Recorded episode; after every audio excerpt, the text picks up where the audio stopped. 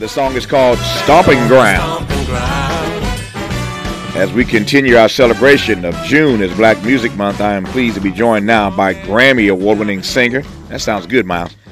Ivan Neville, the son of the great Aaron Neville, who you hear on this track right here called, again, Stomping Ground. Fresh off the release of his first solo album in nearly 20 years, Ivan Neville has announced he's performing a special one night concert at the Grammy Museum here in Los Angeles on Tuesday, June 27th, celebrating his incredible career and the release of his new album, Touch My Soul. Uh, he'll be joined by uh, some friends, including New Orleans musician Eric Krasno. Uh, Ivan and Eric most recently took home a Grammy for this song, Stomping Ground, the best American roots performance. I am pleased to welcome uh, I know his father well. I've uh, been around his father many years. I've had his father on this program. What an honor to welcome the son, Ivan Neville, to KBLA Talk 1580. Ivan, how are you today, sir? I'm good, man. How about yourself, man? Man, if I complained I'd be an ingrate, I'm doing well. I love that track. I love that track, "Stomping Ground," man, and uh, it just there's so many voices uh, on that track, but it's a it's a it's a beautiful uh, rendition, a beautiful piece of work. So congratulations to you on the on winning the Grammy uh, for that track. Tell me a bit more about it. Yeah, that was uh, put together. We there's a um, there's a film documentary style thing called "Take Me to the River," mm-hmm. and we were in we we recorded a bunch of um, uh, you know like scenarios in recording studios, some live performances and stuff like that. And that came out of that project. And it was basically a, a lot of New Orleans artists collaborating with other other people from other uh, cities and other genres and things like that. And that's one of the tracks that my we brought my dad, Aaron, and uh, we uh, uh, we recreated his song "Stomping Ground," which was on one of his records. Mm-hmm. And um, it was a group of us, including myself, Mr. Eric Krasno, George Porter Jr. from the Meters, and others. Uh, we uh, put together that that track. That was, uh, you know, that won the Grammy. That yep. won the Grammy uh, this past year. Yeah. No, you are a Grammy winner now, and uh, that will always be a part of your of your uh, introduction. a Grammy winner, I, Ivan Neville. Oh, all right. Let, all let, right. let, let, let, me ask this question. Uh, and, and I'm sure you've been asked this in a variety of ways by others, but not by me. So let, let me let me frame it this way: Every one of us has to find our own voice. I'm thinking now of my my dear friend. Uh, I miss him uh, dearly, uh, the great Al Jarreau. Um, who won a, who won Grammys in different categories uh, in a way that nobody ever has. Uh, in jazz categories, in blues categories, in in uh, R and B categories. Um, Al Jarreau was all that and then some. But in, in a conversation I had with Al many many years ago, Alvin uh, uh, uh, Ivan uh, Al said to me, "That's too many syllables there." Ivan Al said to me, "Right, right, that, right, that, yeah. that that that, um, that every one of us, um, as surely as we have a thumbprint on our hand, this is Al Jarreau telling me this, as surely as we have a thumbprint on our hand." That makes us uniquely different than anybody in the history of the world, dead, uh, alive, or yet unborn. That thumbprint makes us uniquely different. Al said to me that he believes that each of us has a thumbprint on our throats. And the challenge for us is to find our own voice. I love that. We have a thumbprint on our hand yeah, no, and a thumbprint on our throats. Yeah. And each and every one of us during beautiful. our lifetime has to find a way to find our voice. Now, many of us start out copying other people. Nothing wrong with that. You copy somebody else until you find your own voice. So the world is full of too many copies, still not enough originals. But you got to find your own voice. It seems to me that the challenge of doing that must be infinitely more difficult finding your own voice when your daddy is Aaron Neville. So talk to me about the journey for Ivan Neville to find his own voice. Wow. So that's so that's first of all for you to even talk about Al Jarreau. And it confused my name, call me Alvin because it's speaking of Al Jarreau, mm. the great Al Jarreau. What an amazing talent he was. I just thought of something. I saw him a long time ago, and as amazing as his voice was, I remember him. Uh, he, he actually smoked. He smoked that's he was right. Smoking like a camel. That's him. He was smoking a camel cigarette. I'm like, oh my god, Al smoke camel. All right. Anyway, anyway. So now back to the question about being Aaron's son. Now, what's what's unique? Okay, first of all, being from that family, my dad and my uncles, you know, being uh, the Nevilles, the Neville brothers.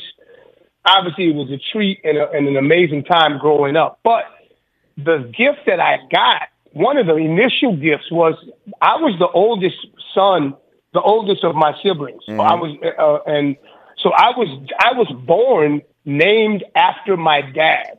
I was born named Aaron Neville. And as the world will soon find out, because he put, he's got a book. Aaron Neville has a book that he finished.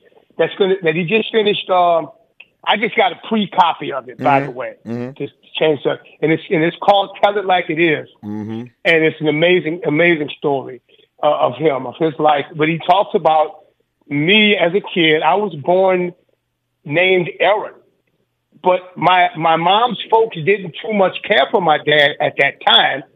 So they, I was a, I was still in it. I was still maybe three, three months old or something. They changed my name to Ivan.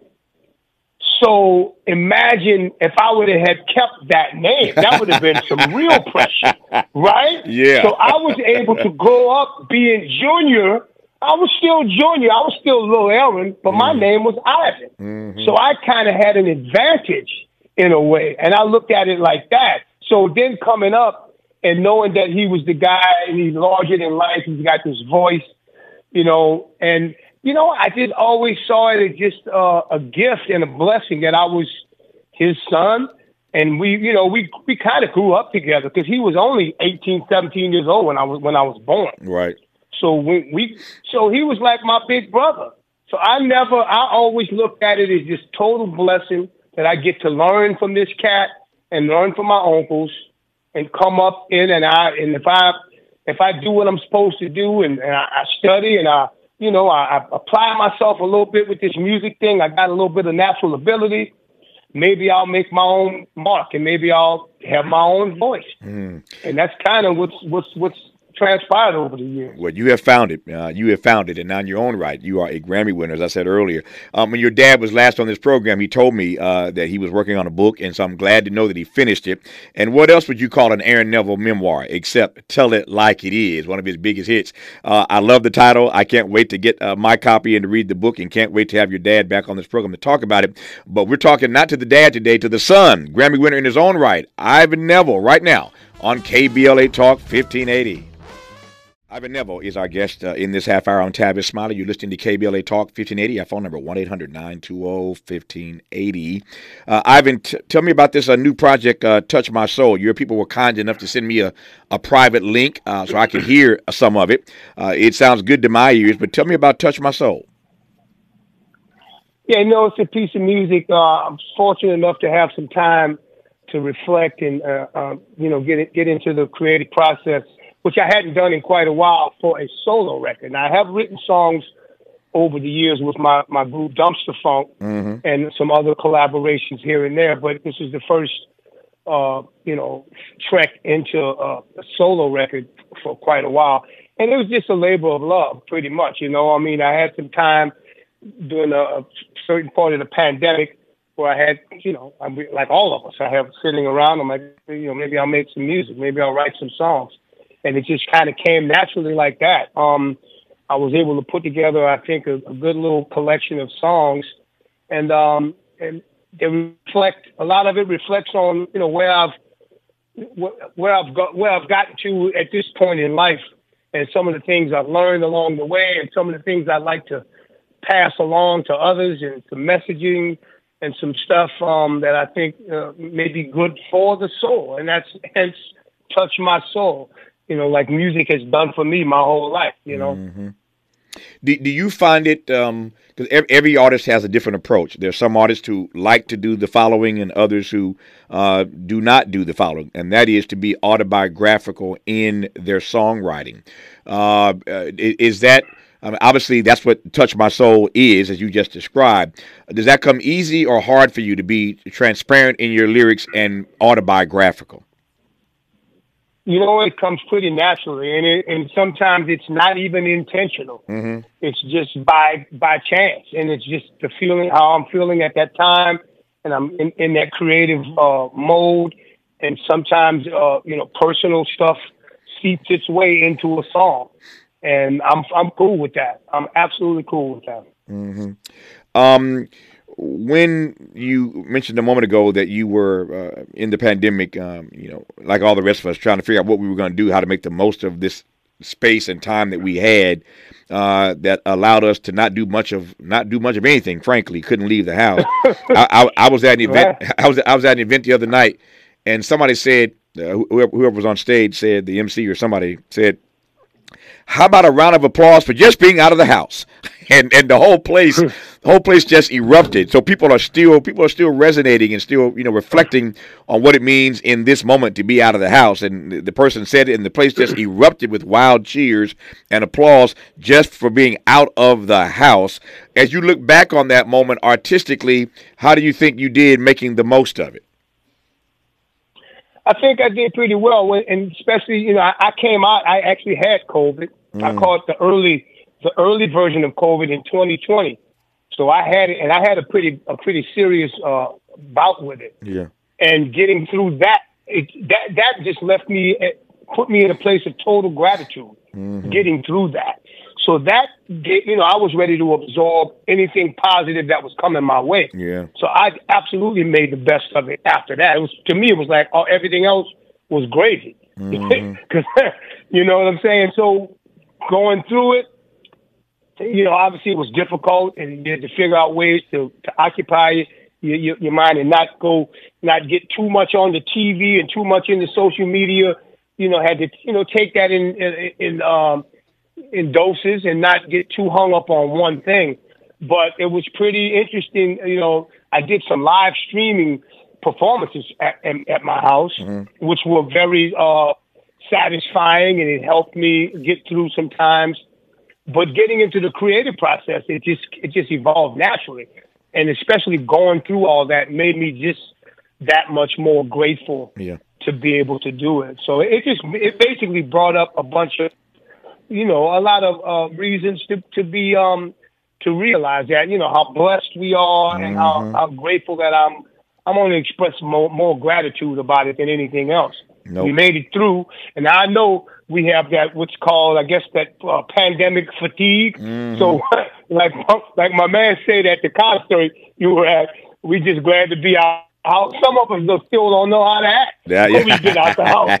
so no, I, I, I take I, I, take your point about gratitude. I take that point uh, to heart about gratitude. I say all the time uh, yeah. that gratitude is the gateway to greatness. Gratitude is the gateway yeah, to great. Yeah. If you want to be great, you got to start first of all in a place of gratitude. That's why I'm always um, uh, every day grateful. That's why you hear me say all the time, if I complained, I'd be an ingrate. I want to live uh, in a space of gratitude on my way to greatness, and so that's that that's my story, and I'm sticking to it. Back to your point about having right. about having COVID though, uh, Ivan.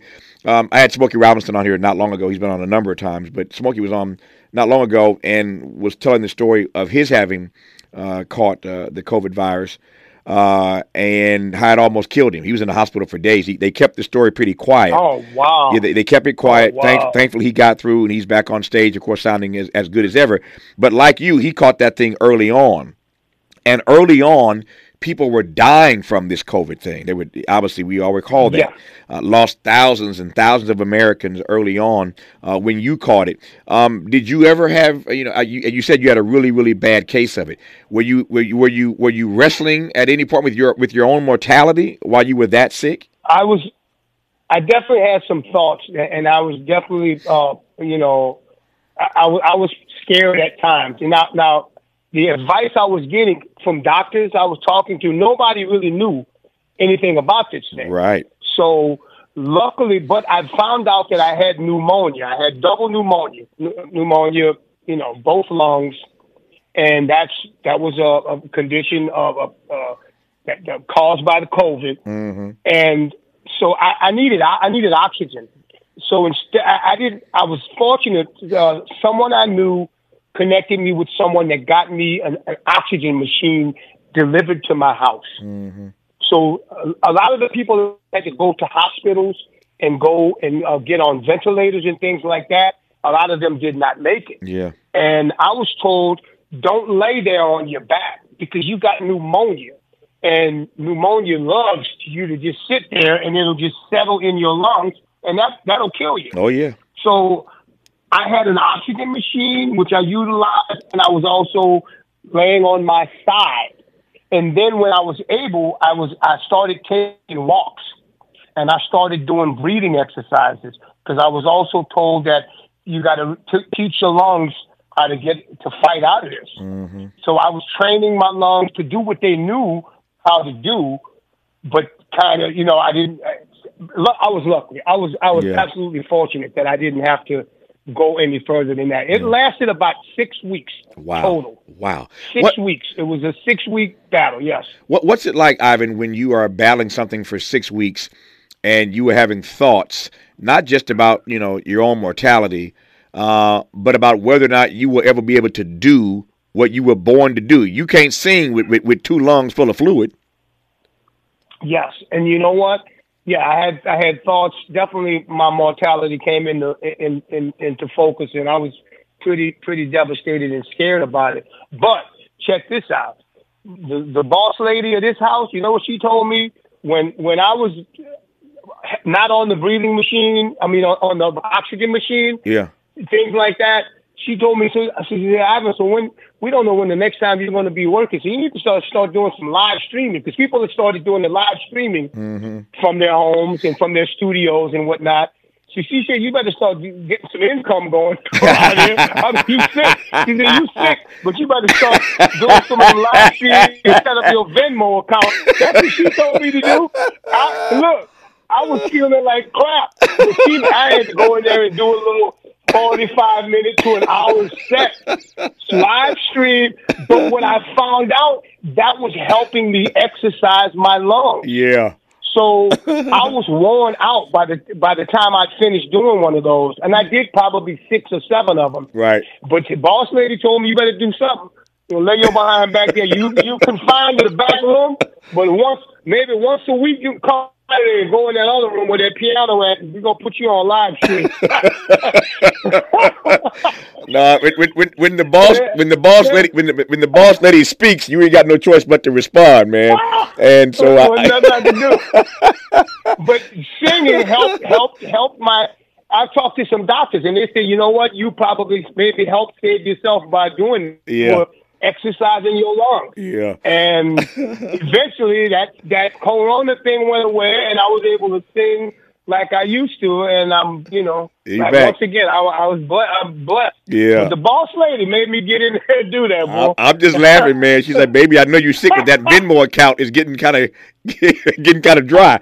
Uh, you better get on that. You better, you better get, on, get that. on, that. Yeah, I love it. I love it. Uh, I got, I just got, I got three minutes left here, and I can do this for an hour, but I gotta uh, uh move now to talk about uh, your your your special one night concert at the Grammy Museum here in Los Angeles. Um, this uh, program, of course, is heard across the nation, but flagshipped in LA. And it is oftentimes the case that when people are coming to LA, they look us up. And lucky for those who live in yeah. Southern California or those who be here on Tuesday, June 27th, because you could have a chance to see uh, Ivan Neville uh, live, uh, one night only at the Grammy Museum. It's a great venue. Have, have you played there before, Ivan? You're going you're to love the venue if you haven't I've been there never, before. I've never been there. I oh, look man. forward to it. It's an amazing venue. Um, I think the last time I was there, I saw my friend James Taylor. And um, it's just wow. yeah, it's just an wow. amazing, amazing venue. And James sounded great, and you're gonna sound great. It's an amazing venue. It's Tuesday, June 27th, um, and uh, he'll be joined by New Orleans musician Eric Krasno, mentioned earlier in this hour. They'll be on the museum's rooftop terrace. That's a great show. You're on the rooftop terrace, uh, and um, you're hearing the sounds of, of Ivan Neville. You're looking forward to this, Ivan? I assume. Absolutely, absolutely, man. Can't wait. Yeah. Have you have you figured out how do you how do you how do you do it these days? Have you figured out uh, your playlist, or you do that kind of you know spur of the moment, last minute, whatever you feel? I have an idea right now. I've already put a little a little set list together yeah. that's I'm gonna work from. And I think there's a gentleman by the name of Steve Hochman, mm-hmm. who's a, a journalist. Uh, used to, I think he used to write for the for the L.A. Times mm-hmm. back in the mm-hmm. days. And yep. he's around. He's going to do like some sort of a, a Q and A. Oh, cool! In this format, where he may ask me some questions. It may be like a slight, like an interview of some kind, where I may tell, you know, he might ask me some questions about some personal stuff. Who knows? Yeah. And uh, and that's going to be part of the show as well, which is kind of cool. No, that's part of the, that's that, be, uh, yeah, that's yeah. That, that's part of what they do at the Grammy Museum, which is great. They don't just let yeah. they don't just let artists perform. Uh, more often than not, they engage in some in some brief conversation with the artist, and that's always great for the fans who get a chance to hear you talk. Yes. In addition to you do your music, so um, it's going to be a great night, June twenty seventh at the Grammy Museum here in Los Angeles, celebrating the incredible career of Ivan Neville and the release of his new album, Touch My Soul. Ivan, when you talk to your dad, tell him Tabby said hello. I send my love, and uh, tell him I look forward to him, him coming back on and talk about that book when it drops, man. yes, indeed, man. I will. All right, Ivan. Stay strong. Thanks, thanks for having me. All right, brother. Safe travels to Los Angeles. Uh, the last half hour of Tavis Smiley for today when we come forward after news, traffic, and sports on KBLA Talk 1580.